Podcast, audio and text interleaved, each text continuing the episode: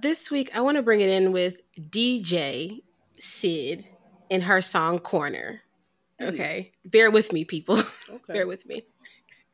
What it is, ho? What's up? Every good girl needs a little love. Mm-hmm. Fricky, fricky, fricky, fricky. I put that on my own mama, on my hood. I look fly. I look good. Fricky, fricky. We are living, hey, single. Ooh, in the nineties kind of world. I'm glad I got my girls. Thank you. And typically the freaky freaky is you mixing these songs together. Yes. I couldn't, you know, get my uh, my N P C in time for today's episode, but next episode I got you. Well, it was a lovely mashup, and it certainly relates um, to the film we watched this week. So why don't you tell our listener, homegirls, what do we watch this week? Yes. This week we tuned into Earth Mama, released this year, written and directed by Savannah Leaf, starring Tia Nomore, Erica Alexander, Keita Price, and Doechii. All right, let's start the show. The New Chitlin Circuit. Welcome back to The New Chitlin Circuit, the only podcast dedicated to Black indies only. My name is Lex. And I'm Syd. And each week we watch a Black independent movie. Why? Because we love them. And this week, very, very special episode because we have a very, very special guest on with us. Here in the studio with us today, we have filmmaker Shandrea Evans here in the building. Go ahead and introduce yourself. Hello, hello. I'm Shandrea Evans, writer, director, and basically I'm a producer too, because Period. As an independent filmmaker, you have to wear all the hats. And I like to think I wear them well. Period. Um, I'm from Augusta, Georgia, always rep in Augusta, although I'm based in Los Angeles. And I'm excited to talk about my film Bloom today with y'all, you know, after we discuss Earth Mama. Yeah. Stand up, yes. Augusta. I didn't know that. Oh my gosh, that's so wild that you said that because I always say A U G, stand up. Yeah. So yeah, stand up, Augusta. I spent uh, some decent time as a child down in Augusta. My, some of my uncles used to live down there. So that's I love that. Okay. I always love when people tell me that because I feel like, you know, Augusta is kind of a speeding city. So when mm-hmm. people say that they have some type of ties to it, I'm always surprised and happy. Yeah. So, okay, shout out to yeah. you. Okay. All right. Well, we're going to get things started with our sixty second challenge um, where I tell you the plot of the movie in sixty seconds or less. And Sydney is holding me to that or less. So, absolutely. Okay. So uh, let's get it started. All right. This week's challenge is brought to us by pull-ups. Keep that baby dry. All right. Okay. Let's go. Let's go ahead and start the clock. Okay. Okay. Um, in California, in the early two thousands, there's a young mother named Gia. She's got two kids named um, Trey and mm-hmm. her daughter, who are currently in the foster system, and Gia is trying her best to get her kids back. Now, mind you, she's also like nine months pregnant during this whole thing. So she's still working. She's trying to meet all of these people's requirements down at the down at the agency. And she is conflicted about what to do with this new child she's birthing, all while just trying to hold it in the row and do right. That is Earth Mama. Okay, that's probably one of your best challenges all season. twenty seconds left. Yeah, you know, it was a lot of pressure.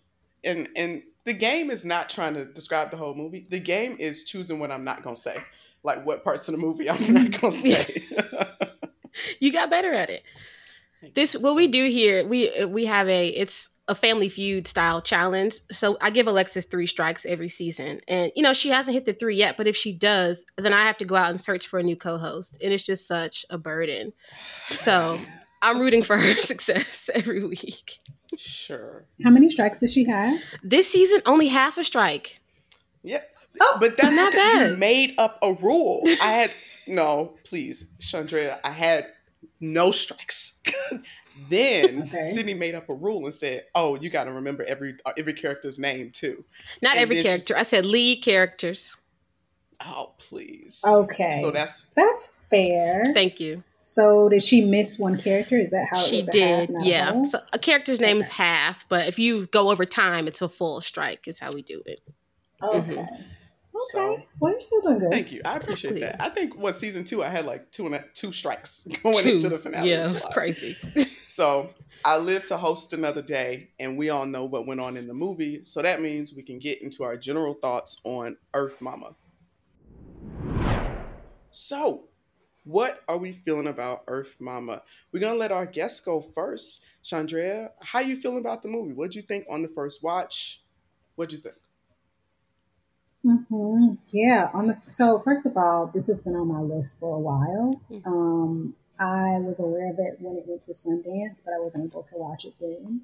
So when Sydney brought up that we were going to be watching it, I was so excited. Um, also, just because, like, as a writer, director, I love some of the themes that it touched on, like, you know, Black motherhood, um, just Black womanhood in general. And I appreciate it, the director's style. Um, it's ex- existential, it's impressionistic. There was a rhythm to it. Um, some people might find it slow, but I actually appreciate when films allow the story and characters to take their time. Um, I appreciated how um, the community was a character, like us seeing the Bay Area, Um, and this particular socioeconomic class of Black people.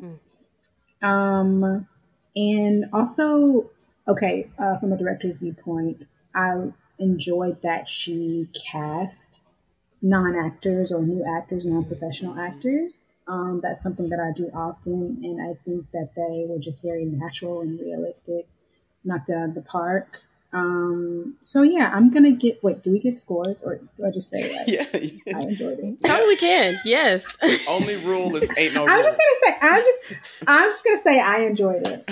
From a Black woman to another Black woman. I enjoyed this film. Nice. Nice. What about you, Syd? What you think? Yes. I mean, likewise, also enjoyed the film. Um, I didn't know much about Savannah Leaf at all prior to watching. So after watching, I said, I got to know more about this director. Who is she? Because like this, the story felt very personal and intimate. So I'm like, are there any kind of takes from her life that she plugged in here or something? Because it just, it felt like the, I got these characters could be my cousins. Like I know them. It felt very just like true or familiar from her point of view. Um, So love that. Um, also love seeing Miss Doechii on screen. I didn't, I'm a huge fan of her. So like did wasn't aware our good sis could act also. Triple threat, act, dance, and sing. Um, always a treat to see Miss Erica Alexander on screen as well. And then introducing us to Tia Nomore. Like now I'm a fan of hers after seeing her performance as Gia. So I'm excited to get into some of these scenes. Uh, what did you think, Lex? Um, the most succinct way for me to tell you what I feel about the movie mm-hmm. would be for me to, like, most succinctly and concisely, it would be for me to pull up the lyrics of Fantasia's Baby Mama, that song, mm-hmm. Baby Mama by mm-hmm. Fantasia, and then recite it. In okay. lieu of that, I can tell you, I really enjoyed the movie, not because, you know, the story was particularly, like, fun. It's a really, it's a tough watch, like, you know, mm-hmm. to see such a, a dire situation and to see a character that I very quickly started caring about and like wanting the best yeah. for mm-hmm. go through such mm-hmm. a thing. But it just really hammered right on the nail head. I don't know yeah. why I reinvented that phrase just now. It really hit it on the like head of the nail for me. Um, uh-huh. It just felt like very, what's the word? Like swift and like graceful film filmmaking to me. Mm. Like the, the mm-hmm. way like things were portrayed, I really fucked with it. I appreciated something that you said, Shandrea, about like casting non-actors. That's I, I feel like mm-hmm. that's something I noticed when I was watching it as well. And it just really felt like little mm-hmm. touches like that turned it from like, oh, you know, it's a movie to like, no, this is like a really impactful story that like I felt like I these characters were real people, you know? Mm-hmm. Yes. What's something we coined like season one? This a movie movie. This a movie movie. This a movie movie. I forgot about that. You know, we said that that we when we said that phrase, it was about uh, night comes on which was that movie oh, that yes. the Shade Room founder with, co-wrote. Mm-hmm, with Dominique Fishback. Audrey. She was the lead of that, yeah. Right. That was a movie movie. And this is actually not terribly different um, from like True. the the style, like the genre and like the this the type of story. So mm-hmm. I'm excited to get into this with y'all. Y'all ready to walk through the scenes and talk about the movie top to bottom? Yeah, let's do it. Let's do it. All right, let's do it. Here in the New Chitlin Circuit, we like to start with the first scene of the movie. So let's get into it. This film opens up with a, you know, just very square shot of a Black woman who is talking to someone off screen uh, about, you know, just kind of the hardness of, of what she's going through and how she can't really be too worried about what everybody else is thinking. Because she's just trying to make it, she's just trying to get out how she live and make it work how it work. We later realize that this is like a meeting area, like a type of group setting for single mothers and like Black women who need support, um, led by Miss C, who is uh, portrayed by Erica Alexander. So just off of this scene, like right when we come in, what was y'all feeling like? Was it's like, okay, was this your this a movie movie moment? Or like, did you already um, know? I feel like I always prep myself because you just, you kind of never know. We talked about it like maybe two or three weeks ago. Like there's always some kind of conversation on Twitter. I'm just so tired of trauma and you know, whatever. But that's, that's kind of was my vibe for, I said, okay, I don't want to see these characters really go through nothing crazy. I'm not in the mood for that. That's going to kill my vibe today. Um, But seeing Miss Erica on screen gave me some hope because I feel like she's very aware and she don't just take any role. So that was where I was at the beginning of the movie. Yeah. Yeah. yeah I. Oh, I'm sorry. Mm, no. Mm, go ahead with it. Oh, okay. Yeah, I would agree. I uh, like to consider myself a dramedy writer because I enjoy the levity mm-hmm. um, a lot, and so. I know that this was not a drama. This, this is a straight drama. A movie movie, like I said, it's touching on like hard, tough, real subjects. But there was something about Erica Alexander, mm-hmm. um, just seeing her and how her character um, interacted with everyone. There was this feeling of comfort. Mm-hmm. So I just knew going in that okay, it can't be too much that's about to go on. You're right. That's too crazy. Right. So it kind of just set the stage. Yeah. I like that we all noticed that, like off rip, the difference yeah. in that, like the approach in that character's lovingness, you know? And mm-hmm. I'm going to go ahead and say it up top. This movie, to me, puts a film like Precious to shame. And I and I do mean shame. Mm-hmm. Like you mm-hmm. can say, you hey. can talk about a really mm-hmm. fucked up situation without yeah. doing the chicken scene. From Precious, you can you can talk like you can True. you can do that, and I'm looking at you, Sydney, because I know you love Lee Daniels. Oh, she's a Lee Daniels girl. Okay, not too much. No, I'm fine. I'm just saying, comparing Erica Alexander's character to Mariah yes. Carey's character in Precious, like. I mean, but like, Mariah Carey, a choice was a made. choice was made. It's true. But Mariah, she knew everything. She had her degrees, so she knew what she was supposed to do. Okay, you're Let going to live. play today, and I can see that. So we we get this opening, and like like we all just said, it set the tone. So the next shot we get is of this adorable little baby um, at the mall photo studio. Y'all know what I'm mm-hmm. talking about. We got to bring those back. back. I'm trying to go to the mall yes. with my friends and take some photos at the, the mall and get me a spray paint t-shirt. Like, what's going on? Coordinated outfit. Like, yes. Yeah. Yes. With the blurry finish. Exactly. Like the, the little gloss finish the over it. kind of finish. Mm-hmm. Yes. It was perfect. You know, you could we go. We used to be a proper country. You can go, boom, first stop, Burlington, matching polos. Bam, next stop, mm-hmm. Foot Locker, matching Air Force Ones. Take them out of the box. People don't even go to the malls anymore. Right. right. But so this, this, this is a great segue because this movie is set in the early two thousands. So mm-hmm. this is something very special to me. If I made movies, this is the only time period I would make them in. I would be like frozen in this yeah. time period. Because why? Because why? why not? It was a why? great time. It was a, it was a really time. great time. It was the best of times. So our main character, Gia, is an employee at this mall photo. Um, what are they even? A studio? Would you call it a studio? Like a portrait studio? Portrait studio? Yeah. Yeah. I guess. The lighting was terrible for a studio. It was just big fluorescing lights, you know, how it used to be. But she works there. She makes the baby smile. Dimly lit. Exactly. It's very dimly lit, yeah. Everything, did, it didn't look good, but we used to stand up in front of it. The photos came out cute. That's what matters. Exactly. Yeah. So this is where we are introduced to Gia. She's working at the job. She's kind of like a photo assistant. You know, she just helps get people posed, yeah, and stuff. Um, and she is very pregnant. Like, she's in her very. third trimester. She's very pregnant. Um, so obviously, you know, when you see a Black woman still up on her feet working at this time, mm-hmm, of her pregnancy, you know, the situation can't be great, you know? Yeah. And it was, yeah, something about this, like what you said in your opening thoughts, that made me just care about Gia instantly and really just want whatever happens at the end of this story. I just hope it's the best situation for her, because it, mm-hmm, it didn't seem great. She's already nine months pregnant. She's on her feet all day. Uh, but, you know, she's so tender with the people who come into the photo store, and like she can pose the babies and make them smile so they don't cry for like the twenty minutes. They got to be, you know, snapped up and stuff. So I, I really cared about Gia like instantly from the start of the movie.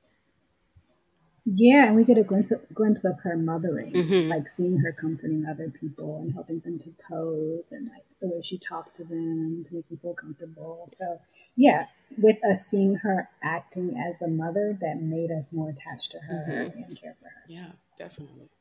So now y'all, this is usually, I know it seemed like I have like the order of scenes memorized, but this, I, I need y'all help sometime.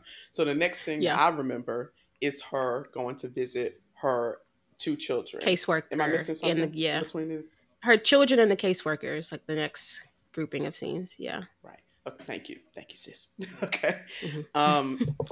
So yeah, Gia leaves work, and the next uh, place we see her is going to the, like, I don't know if this is like child services, C P S, you know, type of office, where she is visiting with her two children. She has two school-age children named Trey and her daughter Shayna. Shayna, there you go. um, and you know, these are just cute kids, like elementary school age. Maybe they're six, seven years old. Um, Did you notice Lil Trey? He was also Lil Randall in This Is Us. Was he? Like baby elementary school Randall? Yeah. Okay, damn. I was trying to I was trying to hold this this this this discourse until way into the movie, but. From what I know now, This Is Us has a really, mm-hmm, fucked up stance on adoption that watching a movie like this really makes me like not be able to unsee. Like, do you remember, like, hmm. there's a plot in This Is Us. This Is Us is all about, yeah, adoption. There are several adoptions that, yes, happen during that show. There's a plot in This Is Us where the Black family is fostering a Black Deja. teenage girl named Deja, mm-hmm, whose mama just got locked up. Really awesome bullshit, just because, like, she was around the same vicinity as a gun. Like, you right. can get locked up for stuff like that. And the mama gets out, gets a job, gets an apartment. Mm-hmm. And the caseworker comes back and says to the Black family that's fostering Deja, oh, we ready? You know, she need to go back to our mama. And they're like, oh, no. It's like, we, like, you know, we have money. We can take care, mm-hmm, of her. And it's like, there is never going to be a better place for a baby than with their mama, especially if their mama is trying. Like, true. So a movie like this pulls an empathy out of me that makes This Is Us, mm-hmm, hard to watch, and that's my opinion. Have Have you seen This Is Us? I know me and Syd have. I haven't seen This Is Us, so that's why I'm a little tired. It's not. No.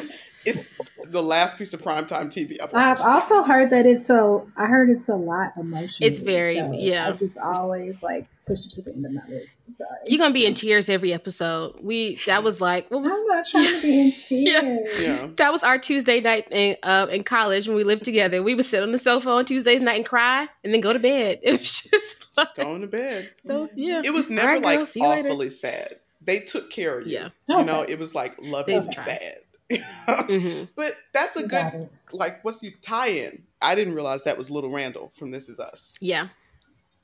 Interesting. And it was okay. immediately, I was like, oh, look at Randall. Huh. You know. Now he's trying. So he is playing Trey, and, you know, G is there and she's talking to him, and Trey is excited to see his mama and wants to tell her all about, you know, mm-hmm. school and stuff. Whereas her daughter, Shay- Shayna or Shayla? Shayna. Shayna. Her daughter, Shayna, is much more closed off, much more really not trying to hear it, you know? Gia brought mm-hmm. these mood rings, very early two thousands. two thousands. Bought these mood rings for them to all wear, you know, as a little token, as a little gift. And, you know, she really can't get through to her daughter. So that's not, things aren't looking great so far. Yeah. I do want to say, though, all the callbacks to the early two thousands were fantastic. The mood rings, Gia, I think she has a track phone. Um and she trying to pay for minutes, uh, wardrobe, the car, the car. Like, yeah. Shout out to the costume department because they did that. Uh, it was mm. fantastic. Yeah, costume and art department. Yes, they had um in her car. She had the kind where you could pop the radio face off. Like oh, when yep. you get out the car, you yes. take it. My sister had one of them in her Chevy Cavalier. In two thousand two. Okay, Cavalier. She was too cool. My, one of my best friends had a Cavalier for her first car. It's perfect. I feel like it's the perfect car for a girl to just ride down through the city. Like, it's perfect. Right. It's small. Your gas is cheap. That's how I've, I've never seen mm-hmm. it not driven like this. That's true.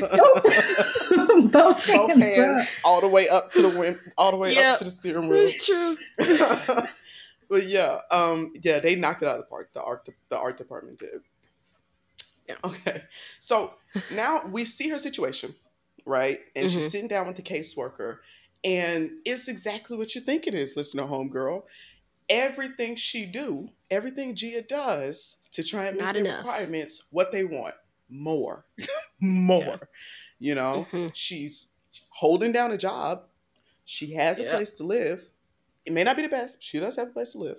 She has a car. She has reliable transportation. She's going to all of these courses and classes they wanted to go to while mm-hmm. working a full-time job. Like, they, they're drug testing her. She's passing all the tests. And then she can't make enough money. Right. right. Because she can't get enough hours because she's in the classes. So it's like a catch twenty-two. Right. I work a regular, stable forty hours a week. I cannot make mm-hmm. it to no bunch of classes in the middle of the day. And like, that's, yeah. that's mm-hmm. me. So I can't imagine somebody who doesn't find their schedule out until the day before. Like, how are you supposed to know that? You mm-hmm. know? Right, so she's right, doing right. the impossible already, and they want more. That's the purpose. I, well, I mean, that's the, that's what they do. I feel like, yeah. um, I was thinking of when I was watching this too. Do you, have you guys seen one thousand one, the movie with Tiana Taylor that came out like earlier this year? Yes. Oh my gosh. Why didn't I think of that? So I was like thinking about like how. And I love that director. Yes. A B Rockwell. Same, same. Because that movie also like paints how how motherhood just looks so different for, for everybody. Like there's no kind of like one way to to be a mom to somebody. Like, at, I won't spoil it because I don't think you've seen it, Alexis. Um, I ain't but like seen at it the end. Yeah, I won't spoil it. Oh then. My gosh, let's review that. Yes, it's it's good. Not me joining the team. Now you're on. Yes, you on. It's I, and it is indie, so we should we could review it. Oh, um, yes. But it's really like about how motherhood looks different, and you kind of you you can't tell somebody what it means to be a mother to their kids. You know what I'm saying? Like it, and also like kids don't get to choose their parents, like which is also a thing they talk about a lot in the movie, and this in Earth Mama as well. Mm-hmm. So um, it brought up that for me, but also it's just like Gia's trying her hardest. Ain't that what mama's supposed to do? They be trying. Like, can we not give my girl a break? Yes. Like, at least she's trying. It really, it really shows the trappings of systemic oppression. Mm-hmm. Mm-hmm. Mind you, she's twenty-four. Right. She's able. I would not have made yeah. half of them classes at twenty-four. Yeah. You know? Yeah. So yeah. It's it's really yeah. you can they set it up in one scene instantly, you realize this is not designed for her to this is not a reasonable ladder for her to climb. Like for, they want yeah. her to jump over a, mount, a mountain to to get her kids yeah, back. Yeah. I wanted some mysticism. You know who would have really got this together for Miss Gia? I'm gonna go ahead and say it. Don't say that. Madea. I'm gonna say it. She need, she needed Medea to come I through. I did not expect that. You want to know why I did? Come when you said mysticism. I didn't. I don't. The mysticism. I wasn't. Okay. I expect. This is why I'm like that with Sydney, because if you don't, if you don't, if you encourage her too much, she'll be a mile down the road. Medea. I'm just saying. But, I'm okay. Gonna give you a half a fraction. Of so, did Medea not take care of Keke Palmer when she needed help in um, Family Reunion? She did, did she not get Keke back on her path? She did. G but, needed somebody like Medea in her life. Sure. I don't. Shout out to Medea. I, I, maybe, maybe when Tyler Perry plays the character Brian, the lawyer, maybe Brian mm-hmm. would have been of help. Medea would have made it worse. He would have took the kids to Medea house. Yeah, that's true. It all leads back to her. But, okay, so we see her situation. Now, the next thing that goes on is we start to see, you know, who's in the fold, like who's in her life. We see her best friend, Trina. Trina. Mm-hmm. Trina, period. Um, and who's also pregnant. Yes. And in yeah. the same support group that she's in. But that's a court order. She has to go to the support group, right? To and report like that it. back to her caseworker. Because she don't want to like be there. It. Yeah. Yeah. Okay. Yeah. So they go to the same support group where, you know, it's kind of like, you know, you, you get to share your feelings. So it's a little bit group therapy. But it's led mm-hmm. by Miss C, who is uh like, it seemed like maybe she was a single mother herself at one point. Um, yeah, you know, she's an older woman, you know, so it's, did y'all notice yeah. though, every time we were in a group therapy session, like I don't, I don't I'm sure it was purposeful, it felt purposeful, like the camera never really showed uh, Miss C like just like head on, just like in her face, but all, you know, the mothers, they would get like their just kind of like mm. you know, center stage moment, and the first time we like actually see uh, Miss C and like her full on is, was it like towards the end of the film when um, Gia is like deciding to give her baby up, and they find um, oh yeah, like she was like this kind of yeah, like this like yeah. omnipresent like character, like you know, like you know, people like find um, what's the word I'm looking for? Safety and like warmth and like their faith, like you know, God is omnipresent. She kind of felt like that for the first mm-hmm. half of the movie.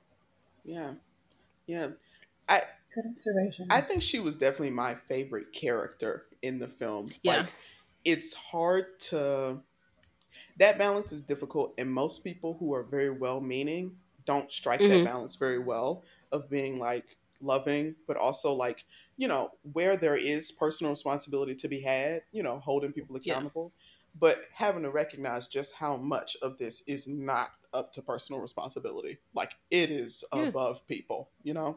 Mm-hmm. So it just was a really warming presence. I'll agree to what you just said. Yeah. Yeah. And even not um, her, I feel like in those positions, those characters, even those people in real life tend to have this sort of like white savior complex. Yeah. And I never got that from her. Mm-hmm. So I appreciated that. Yeah. It felt very like, what do you need? And not like, mm-hmm. I'm going to tell you what you need to do, you know? Because what you going right. to do, yeah, you're going to get them yeah. babies. You know what you do. Need to do. Yeah, it would. Right. Medea would bring that. Medea would, you need to she get would. yourself down to that church house. Then ask Shirley. Like, it would be all of that. You're right. And it's including the person in the decision-making process, right. because True. they're the ones who would know best for what they need. Right. So, mm. love it. So, uh, Gia and Trina leave the, the the support group, and they they're headed out now. Um, Trina is like works at a food restaurant. Uh, duh, What's, yeah, like what Taco Bell. Is a food restaurant. Yeah, she works she... at a, a food restaurant. Yes, or a sports gym. I'm sorry, a Mexican restaurant. Yeah. Mm-hmm. And she brings Gia food frequently. We see this throughout the film that like, you know, Gia's eating regularly, partially because yes. Trina is bringing her extra taquitos. They low-key have a pregnancy pact because uh, Trina is very much, you know, girl, we're in this together. You know, we're going to figure out how to get your other kids back. And then when you mm-hmm. have this baby and I have my baby, we're going to, you know, raise our kids and we're going to do what we can so that we don't got to even deal with caseworkers and Miss C and none of this at all. Mm-hmm. So Trina's supposed to be like her, her backbone friend, always like ride or die. Yeah.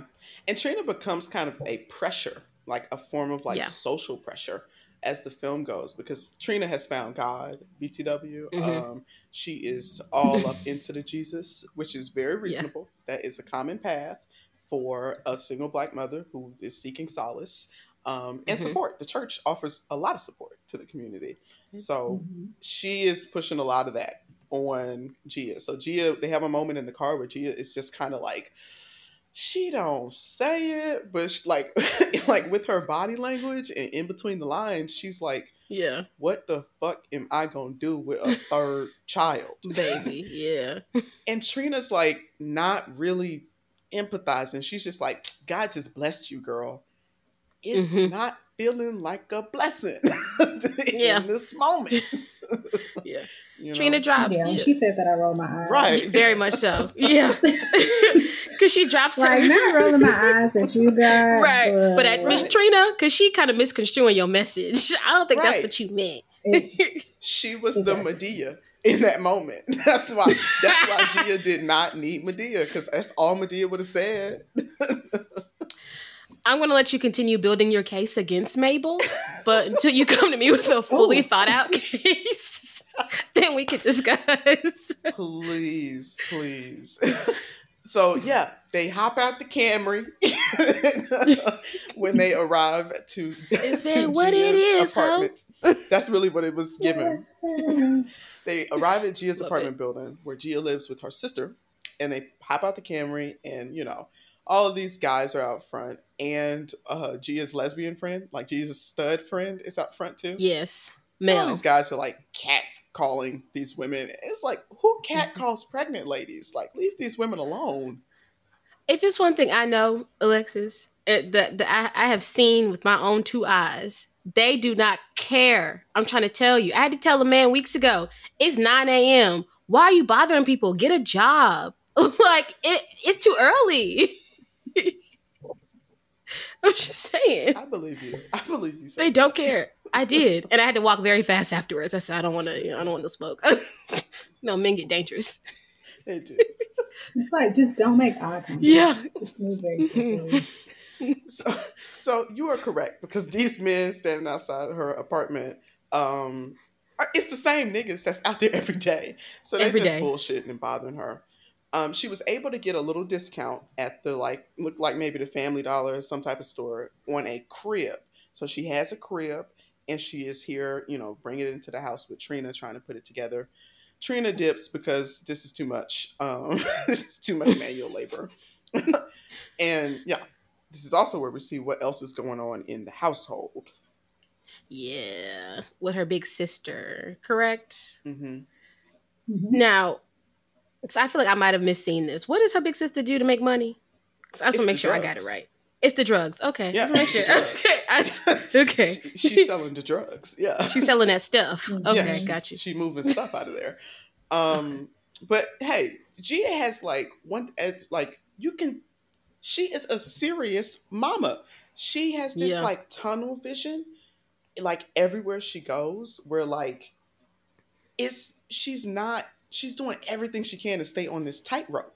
She just mm-hmm. comes in. She's like, "Hey, y'all, whatever. Ain't got time for the bullshit. I'm here to build this crib. Right, I gotta put this crib together. Right, right." That's She's struggling true. And it's to put also, together though. Yeah, does something just like I guess does that like switch just go on? Well, also Gia has much more to lose. I feel like that's another thing. Like in her situation, like in her journey through motherhood, she. Her stakes are losing all three of her children, and like to the system or to another family, and never seeing them again. Oh. So I like I. Which is the, the sad part. That's like the like most, you know, on the very, very end scale of the spectrum of what could happen. Um, but then you think of just like, I guess like standard, you know, big quotes, motherhood practices. I don't know, like your biggest fears, I, who, you know, other things. I don't know, your kid gets scratched up on the playground, or they get into a fight, or they come home and they tell you, I'm moving out and I'm six. I don't know what mamas do. I got to ask them mine. They get bad grades. Yeah, you get bad grades. They didn't make the team. Yeah, something like that. They're up there embarrassing yeah. you at the school. Right. You know? And if you're yeah. my mama, you scared that she gonna lose the key, because everybody in Decatur gonna have a key to the house. Key to the uh, house. Whatever. This one. Oh my gosh, key. I just saw a meme about that. it's really the drama of, so of Black mamas for me, because like, girl, don't nobody know where this key. They're gonna try every key in DeKalb County. Come Are we on. being for real? Please, please, just relax. I might as well just leave the door open, ain't it? No, okay. Come on. That's what we might as well do, right?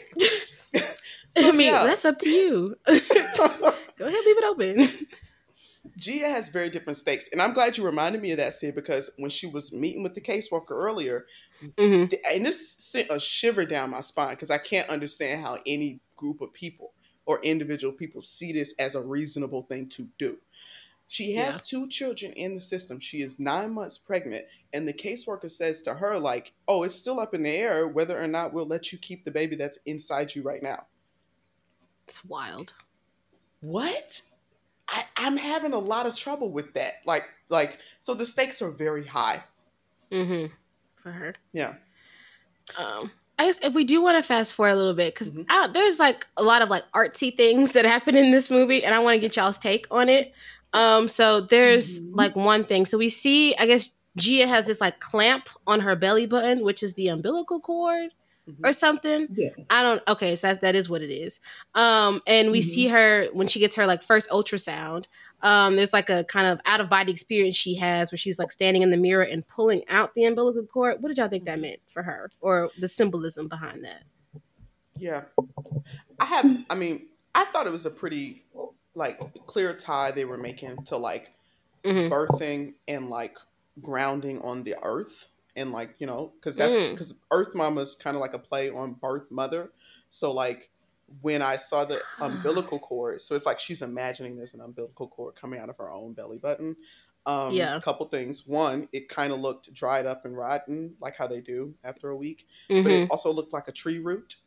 Um, and there's something to be said about her pregnant belly having an umbilical cord, because there's a lot of yeah. things in the movie where they talk about the generational Uh, like passing down this like um just difficult mothering. So a lot of the women mm, in her group mm-hmm. are talking about how they mamas went through the same thing. So to have an umbilical cord attached to you, you the baby, but she got a baby right. in her. So the baby is the baby, but she the baby. Mm, she the baby. The grandma, the grandma, the baby too. So it's wow. about generational. That's what I thought. What did y'all think? Did I go too deep Lex, into that? That was no, deep. You know, I have that. I have that written down about the generational tie-ins, and it's funny that you mentioned the umbilical cord resembling like a tree branch, mm-hmm. because I didn't notice that. Yeah, but something else that I noticed, appreciated was. She seen when she was looking at the like National Geographic sort of story about redwoods, mm-hmm. and then later we saw her looking out the window and she saw redwoods in this sort of surreal moment. Yeah. And so one of the things that the um, the speaker on the National Geographic show said was how these redwoods have produced life over years, and they mm. they span generations of human life. Mm. And so that directly tied into like your explanation for this scene with the umbilical cord.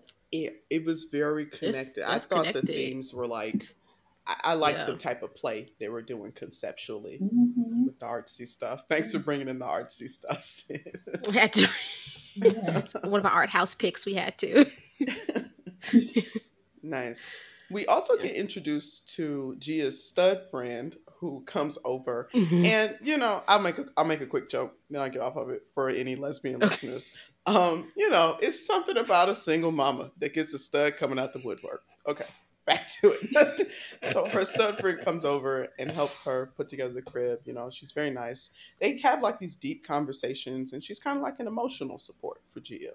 Yes. Mm-hmm. Mm-hmm. Mm-hmm.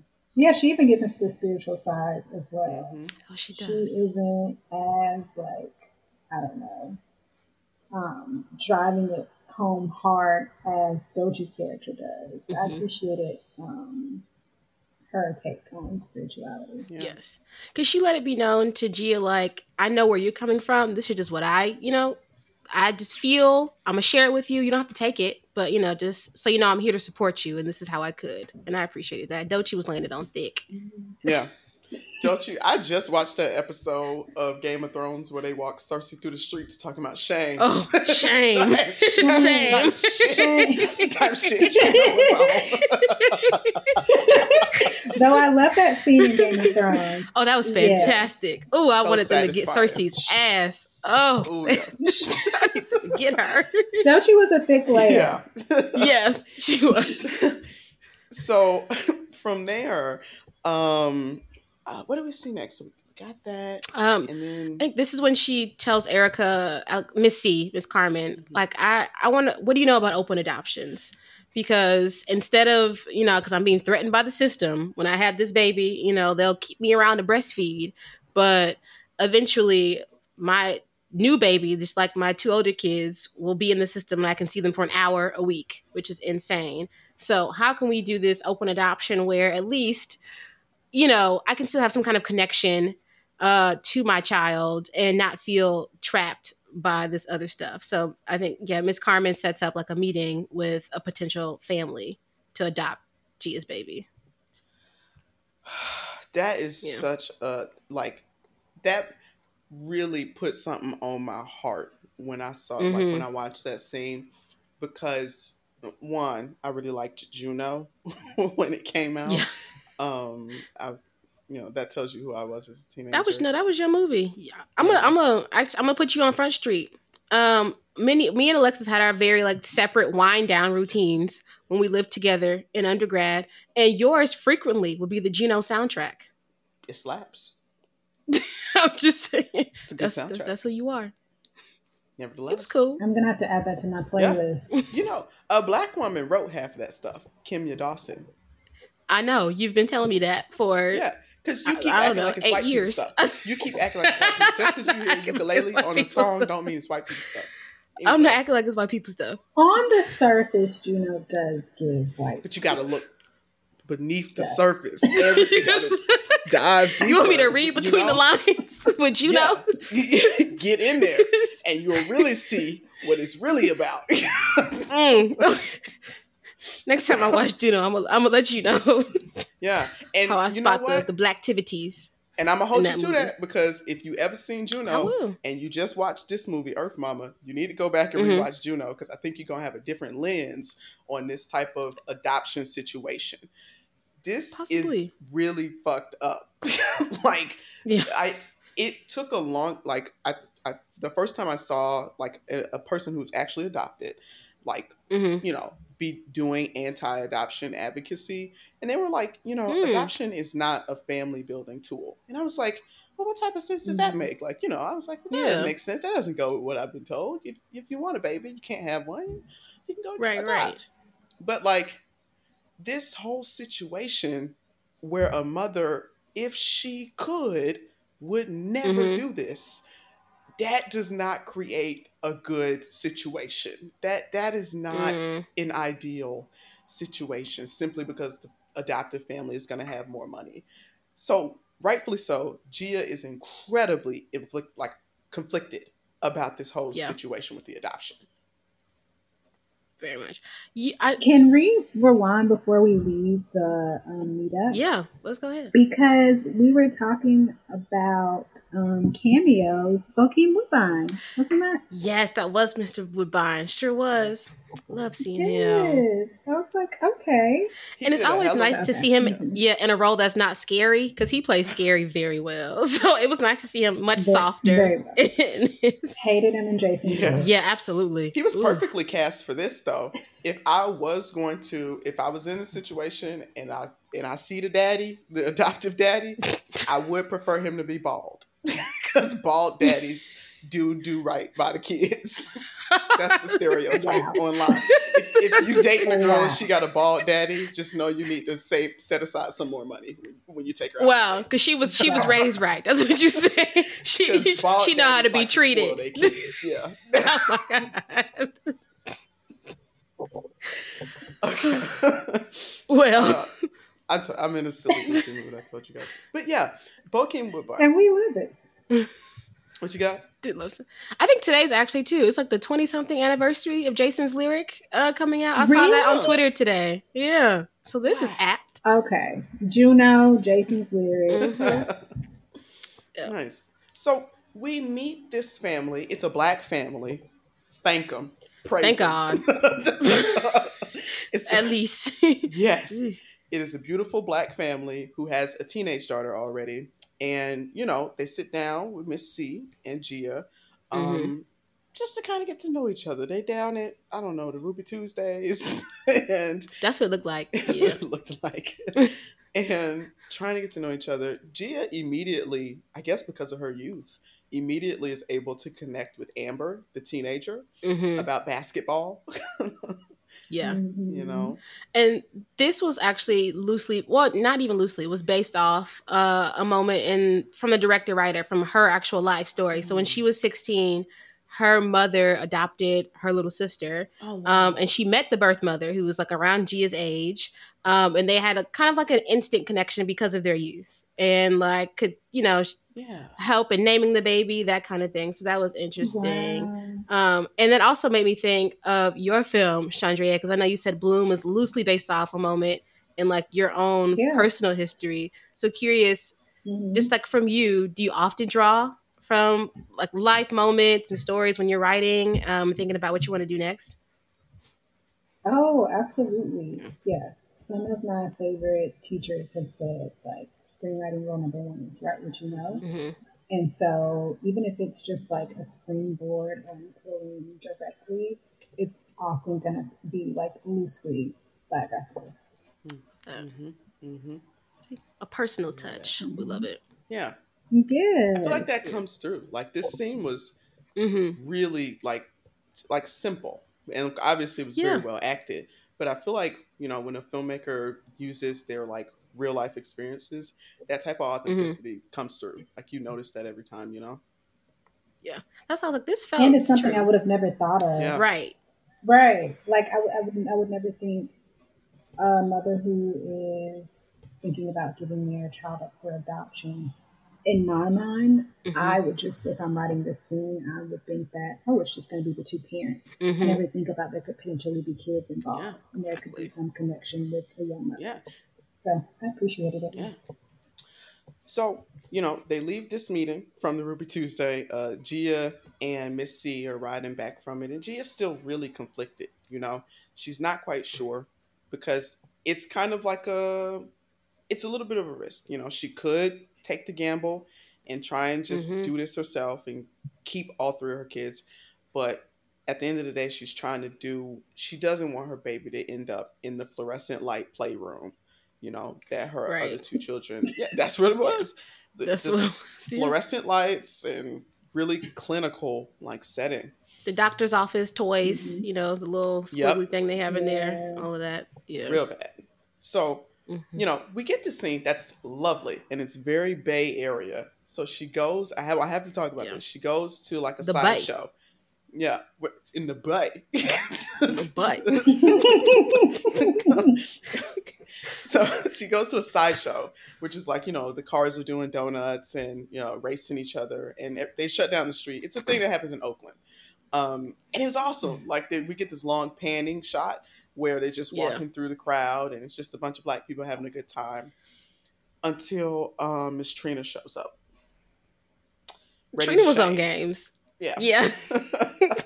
You know how the real Trina said, light the blunt. And her, you know, when she's ready to go, this Trina said, let me read you a Bible verse. Because she was ready to, like, like tell, girl, what's going on? Relax. Yeah. Trina yeah. found out um, from a mutual friend that um, Gia had taken this uh, potential adoptive mother with her mm-hmm. to get an ultrasound, which is also where we learned that Gia ain't been to the doctor in months. Since Months. She's been pregnant, so she's not taking prenatal vitamins. She's she's just yeah.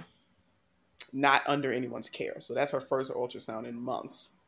Um, but Gia can't even sit and digest all of that that just happened. Yeah, because Trina is here like cussing her out and telling her she should be ashamed of even thinking about giving up her baby. We got to fight for our kids. They, it's like I get it, but relax. Like when she said something about like be a real mom, like. That was crazy.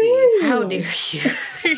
Now, did Trina have any other children? Because she talking to somebody I, who's on her third mm, baby It, do Trina got any other kids? Does she understand this?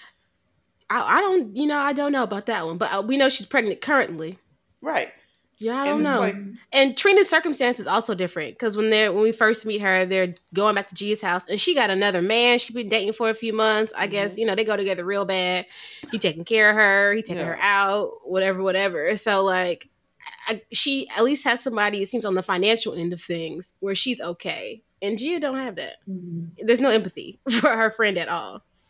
She don't get it. I don't know what it is. I I, I don't know why Trina was so harsh on Gia. Um, I, I feel like she felt some camaraderie with like, you mm-hmm. know, my friend is also a black mama in the trenches with me. Obviously they made up, they made up a whole system that is designed to eat us up and spit us yep. out. So like, you got to be in these trenches with me. And if you leave the trenches, you're leaving me to fight more by myself. Like maybe that's what she thought, you know? Maybe so. That's true. Know. Cause I guess it can be lonely. Um, right. I don't know. Crabs in a barrel mentality. Very much yes. crabs in a barrel. Yeah, yeah, yeah. But yeah, um, because it's really lose lose. Like I, I feel like that's what yeah. Tia wanted to say. Like this is, girl, I'm bad off. Ain't nobody way. gonna win, right? right. We all down bad. Right. Man. Just cut a bitch a break. Literally. So yeah, now here's where I feel like this movie takes this very like very emotional story that I'm already hella like sympathetic and empathetic with the character and really dials mm-hmm. it up for me. Because after this just heart-wrenching moment where her friend, and she got tired of her stud friend in that moment too, yeah. um, for kind of like, uh, what's the word? patronizing her, like as a mother. Mm-hmm. You know, she feels alone. Gia feels alone. So she goes back home and we see her for the first time, we see her turn to the pipe and like yeah. do some drugs. And I loved the cinematic effect of like they pan down and it's like her feet are in the ground. Mm-hmm. She feels grounded and she's like imagining herself in a forest, you know? I, yeah, that, yeah. I, I liked that cinematic effect. But I got Earth Mama. I, I'm here with you. I right. got you. Mm-hmm. Right. I did enjoy the Lil Wayne flicker. That was nice sound ad when she. I'm just. It wasn't good that she did it, but it, it was yes. nice. And that's your film take. That's as a critic. That's your film take. Is it's the details. It's Wayne the details. But you knew what I meant, okay? And if we're doing early two thousands, it right. makes sense. It all connects. Thank you. That's the type of stuff you can only get at the New Chitlin Circuit. You will never exactly. read nothing like that at Vulture. They could never. Yeah, variety's not going like to give that. you that. They don't know what they. They don't do that over there. It's very bleh. Yeah. So the reason I like this so much is because you wouldn't even believe it. Still to this day, many people believe in the crack mother and crack baby myth yeah. that like was propagated during the like uh like the height of the crack era and that drug like eighties, war on drugs. Yeah. I read a book where it's a it's a come on. I'll be reading. You do um, read. You better read. You. And nobody's ever applauded me for that before. And I would like people to do that going forward. Thank you. I read a book by uh, Doctor Carl Hart, who is known for his mm. like drug research. And he like was researching crack during this time. He's a black man. Everybody relax. Mm-hmm. He's a black man. So um, in a lot of his research, what he found is like, the effects that were measured about quote unquote crack babies and like their developmental mm-hmm. delays, their emotional distress, same for the mothers and like declining health post birth, all these negative health outcomes. That was just the poverty. Mm. That was just mm. the poverty. Think about this. Gia mm. has not had no prenatal vitamins. She's subsisting completely off taquitos. She's standing yeah. on her feet all day at nine months pregnant. Even before she yeah. ever hit that pipe, there were going to be like, you know what I'm saying? So people would True. look at mothers in this same situation and conclude, oh, it's the crack. No, it's not the crack. Mm. It's the poverty. Right. Mm-hmm. And even what they were talking about from the um, group sessions, the anxiety inflicted mm. from all the stress that you're mm. up under when you're raised in those type of environments. Mm-hmm. Like, yeah. they induce health problems within themselves. Yeah. Mm-hmm. So I just love how they built the empathy before they, yes. you know, before they tried to shame her. Right. Because there really was no shame in how they treated this mm-hmm. character. I want to actually talk about, just for a little levity, because I really feel so strongly about this. It's it's it's the poverty, not the drugs. I worked yes. with a lady one time who was pregnant, and she was in like her second trimester. Okay, because I I'm, I'm sorry, I thought she what? was gonna say oh, I worked crack. with a lady who was, was on crack, and I was like, oh, Lord, oh Jesus, no, no, no, Jesus, no. Alexis win. No, no, no. I don't okay. think so. I don't know. Okay. One of my coworkers was pregnant, and she was like oh, okay. as okay. pregnant as Beyonce was when she revealed she was pregnant with Blue Ivy at the V M As. Mm-hmm. That pregnant. Got it. Okay. I'm at so just a mm-hmm. little baby mom, right? And yep. we out at the mm-hmm. happy hour. This is like two years ago. We out at the happy hour, and our boss is like, "Gonna." It was, it was just all ladies at the table, and every this place I worked, it was all black women except this coworker who was white. And our boss is like, "More rosé, ladies!" And everybody's turned up. And in that moment, yeah. I was a lady, um, and so I was like, "Woo, yeah!" And but her ass says, "And let me get a glass." And we all laugh like, "Girl, you crazy!" Wait a, Wait a minute. minute, sister. We all chuckled. Record scratch. Everybody, yeah. "Girl, you crazy!" Ooh, wee. And she was like, "No, for real, just give me a little bit." Hmm. Did y'all give her a little bit of rosé? So imagine a table full of black women hearing a white lady say that. So we said, "Oh, um, how European, like how, right? How French? How and French so was, of you?" She was like, "Yeah, you know, uh, pregnant people can have just like a like a half a glass." Okay, half a glass, a half, half a glass. Okay.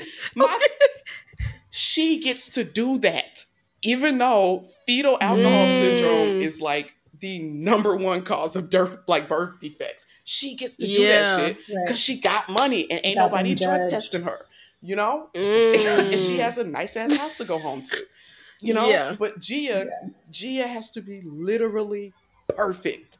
Literally. Right. She cannot mess up once, you know? So I felt for her because that made me think about my coworker at the time. That was crazy. that was Ooh, that was crazy. You can't do that at home. And she looking at y'all crazy. Why would you want your right. coworkers to know that you need alcohol you drinking so much, and you pregnant? You can't wait nine months. You you're okay with your coworkers doing that? That's crazy. That's crazy. So mm. I didn't I didn't say her name because I don't want to shame her. Um, if she was black, they would have called C P S. If period. the roles were reversed immediately, a black mama picks up her kids late from school more than t- more than five times. Mm, oh yeah. They calling the people on. Now it's Let's a problem. Get the police involved. Right. Let's get the police. Exactly. So it's like, what's going on at the house? Yeah. Right. As a black person who grew up in very, you know, school to prison pipeline type of schools, they always talking about mm-hmm. the household and what is going on right. the at household. the household. Talking about it like that. My house. Same thing in your house. Like, what you mean? Anyway. So after this, like, you know, really emotional moment, Gia, uh, we see she has her water's broke, and the time is now, yeah. and she's got to find some way to get to the hospital, even though her phone is now out of minutes. You know, she finds her way yeah. there, and now she's in a really tough spot because they drug tested mm-hmm. her, and they don't know all of this stuff she's gone through. They and the fact that she's been clean for nine months, they just mm-hmm. see, oh, here she go. You know, a mama on crack. Here she go again. Giving birth, yeah. You know? So they done called the people on her, and it's getting dire. Yeah. Well, that's when we get that like kind of like head-on shot of Miss Carmen. Listen here, you messed up, but and I get you messed up. The pre- and Gia explains to her the pressure she's been under, just trying to do anything right to keep this baby.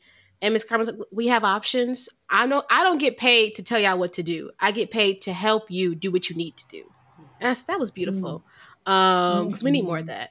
And Gia has to make her decision. So we do end up seeing uh, Bokeem Woodbine and his lovely family come back, and they uh, adopt baby Gia. But it seems like, you know, I I would hope, like to think, you know, after the credits roll for Gia, that she does continue to keep in contact and get to be a part of like the parental unit that raises this baby with Bokeem and his family, and also get her other two children back is my hopes for her.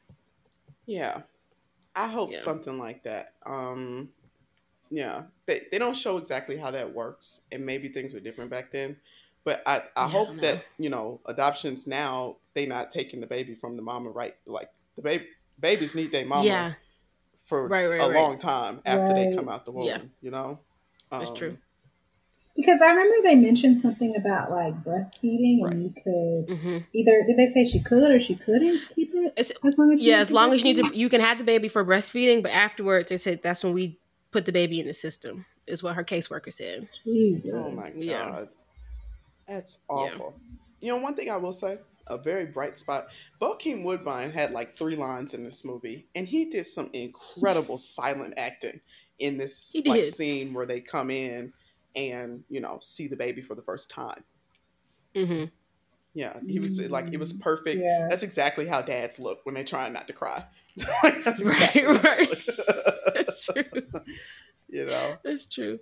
Um, but my uh sentiments on adoption aside, this was a very beautiful mm-hmm. moment where Gia didn't know nothing about how anything else would turn out, but at least at the bare minimum, she knew that her daughter would have a family who would love her and take care of her. Because yes. I mm-hmm. could tell right off rip the way Monica, the adoptive mom, came in. She was spending mm-hmm. be- she was ready to like do motherhood all over again and like just start over with a yeah. new baby, you know? So that's true. Yeah. yeah. And Monica And she said that they had been waiting. Oh, yeah. Go ahead. Oh, they had well, been waiting. No, I was just saying, and she mentioned that they had been waiting, so she That's knew true. that her baby would be in good enough. Yeah. Oh, she did say that, yes, yeah. You know, so we get this final scene after um, Gia has sent her baby away, um, like to, mm-hmm. to this other family. We get a, another scene where Gia puts on her, you know, uh, her court suit, you know, to get yeah. ready to go see the judge, um, to talk about, you know, her other two children and like fitness for that. Mind you, she's coming in with two strikes on her, like on the plate, because she tested positive. These people need every single drug test you take to be yeah. negative. And that, that is a high bar. And she tested positive on one of them. So she shows up. There's this moment that just absolutely like gut wrenched me, which is, you know, she had mm-hmm. on her, her little suit, and she was um, leaking. Her her nipples mm-hmm. were leaking milk. And that just tore me up, because yeah. mamas need to be with their babies. Physically, our body, mm-hmm. her body thinks that her baby's going to be near. It's here. Mm-hmm. That just now you see how I feel when we watch something and the mama died, and I go, the baby don't got no mama. Now you see how I feel, because you always laugh. When no, when, I when I get when, when who I, dies? Any movie where the mama dies, Sydney says that the baby ain't got no mama. But th- then that's how you describe the plot. So it's like, oh, do you want to watch Pursuit of Happiness? The baby ain't got no mama. And it's like, no mama. She didn't die. Like, yeah, that's my problem with that, Sydney. Well, glad we cleared that up yeah. today. Did you guys, y'all didn't feel that in that moment where her no, nipples were leaking? No, for sure. For sure. Because then, yeah. obviously, you know that she has not been with her baby at this point be- because she's leaking. Like, she she can't pump. She cannot feed the child right now. So it's like, damn. Like, the best option was adoption, but at what cost? Yeah. You know? It's a high cost, you know? Yeah. She is there with her stud friend, um, I guess, because they had a Mel. little tiff. I'm sorry, but you and Miss Stud. I'm sorry. I'm sorry. What? What? The naming, the naming. What's going on? The naming of the breed. What's going on? What's, what was her name again? Her name was Mel. Mel. Got it. Yeah. Mel. Oh. Sorry. I, I, I just wanted everybody to know. Okay. What type of friend it was. What type of friend it was. I just... Sorry. She was, in fact, a step. Yeah, it was her step. I just love right. that you named her that. Yeah, her friend Mel, who was very supportive, mm-hmm. um, and took her, you know, drove her down to the courthouse. And this, oh, this movie just got to me, because yeah. at the court date, obviously, because all they looking for is one fuck up, and now they just gonna make it go longer and longer. We're gonna keep your kids mm-hmm. longer and longer, no matter how sad the kids are. She's receiving calls from her son when he's crying, middle of the night. He wants to come, mommy, mm-hmm. when are you coming? Like, when can we come home? Type shit. Like, that is not no call a parent should should have to endure getting. You know? Yeah. But they don't care. The court don't care. you messed up. So no. So she, she has to pretty much, the movie ends with her pretty much begging simply to have longer unsupervised visits with with her, her children, own children. Her own children. Her own children.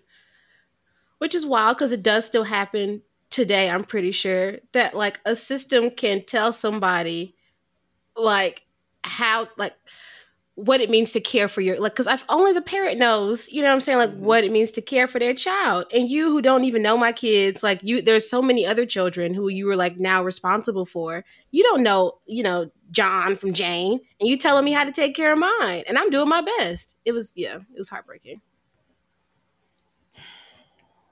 Yeah. yeah, it's very much a one-shoe-fits-all type mm-hmm. of solution that they try to provide, which is very unfair. And it's, it, I just feel like the standard that they're measuring, um, I feel like like the, the what's it called, the yardstick that they're using to say like, are mm-hmm. you are you tall enough to ride the parenthood ride, is like right.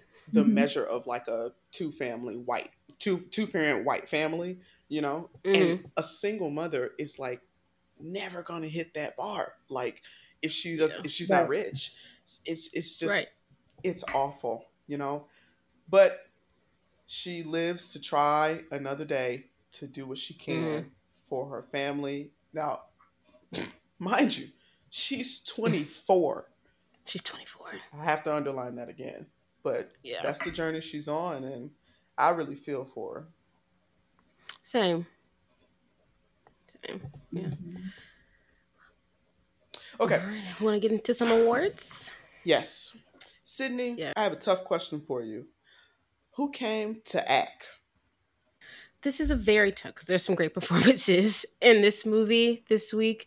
Uh, but each and every week, we nominate somebody for our highly coveted Who Came to Act award. And at the end of the season, out of the many, many actors we nominate for this, only one will be named our Who Came to Act award winner for the season. And this week, uh, myself on the board, we like to nominate Miss Tia Nomore, who played Gia for this week's award. Any, mm-hmm.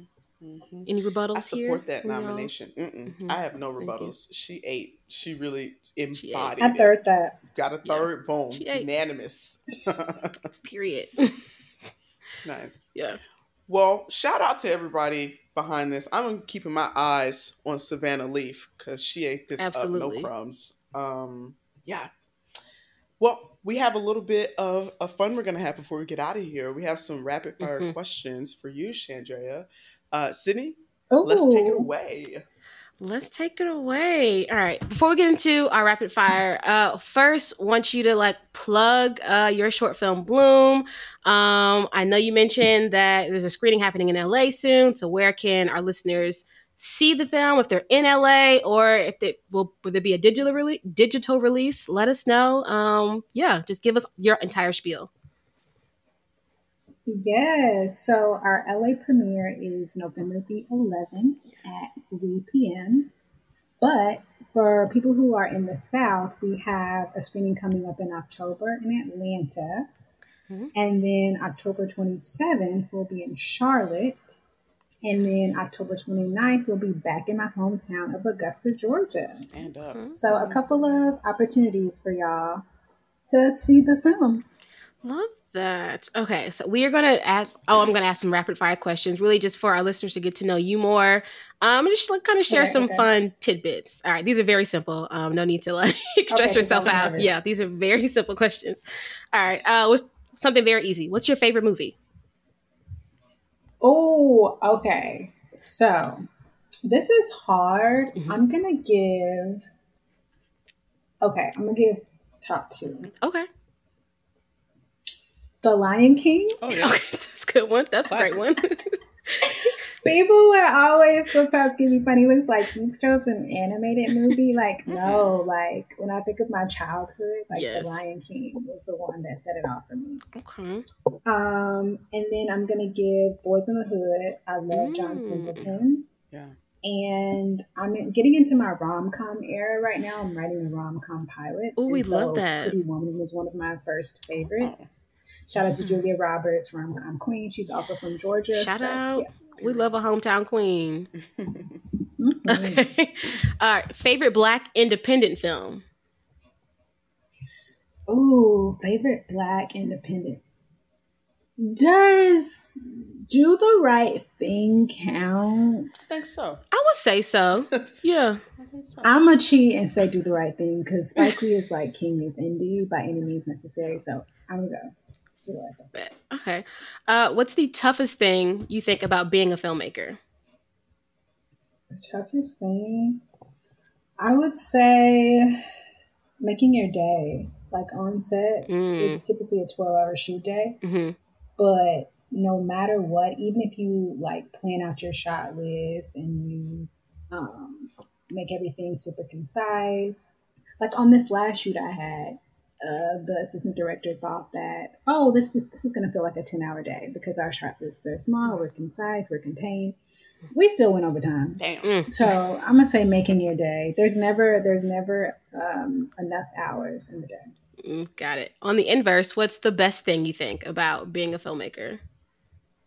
Oh, okay. Yeah. The best thing about being a filmmaker is, okay, so I love Solange. Mm. And so to quote her, mm-hmm. saw things I imagine. Ooh, yes. Things I imagine. So these things that I wrote, mm-hmm. wrote and like saw in my head, like coming to life and fruition on the screen. It's just magical to me.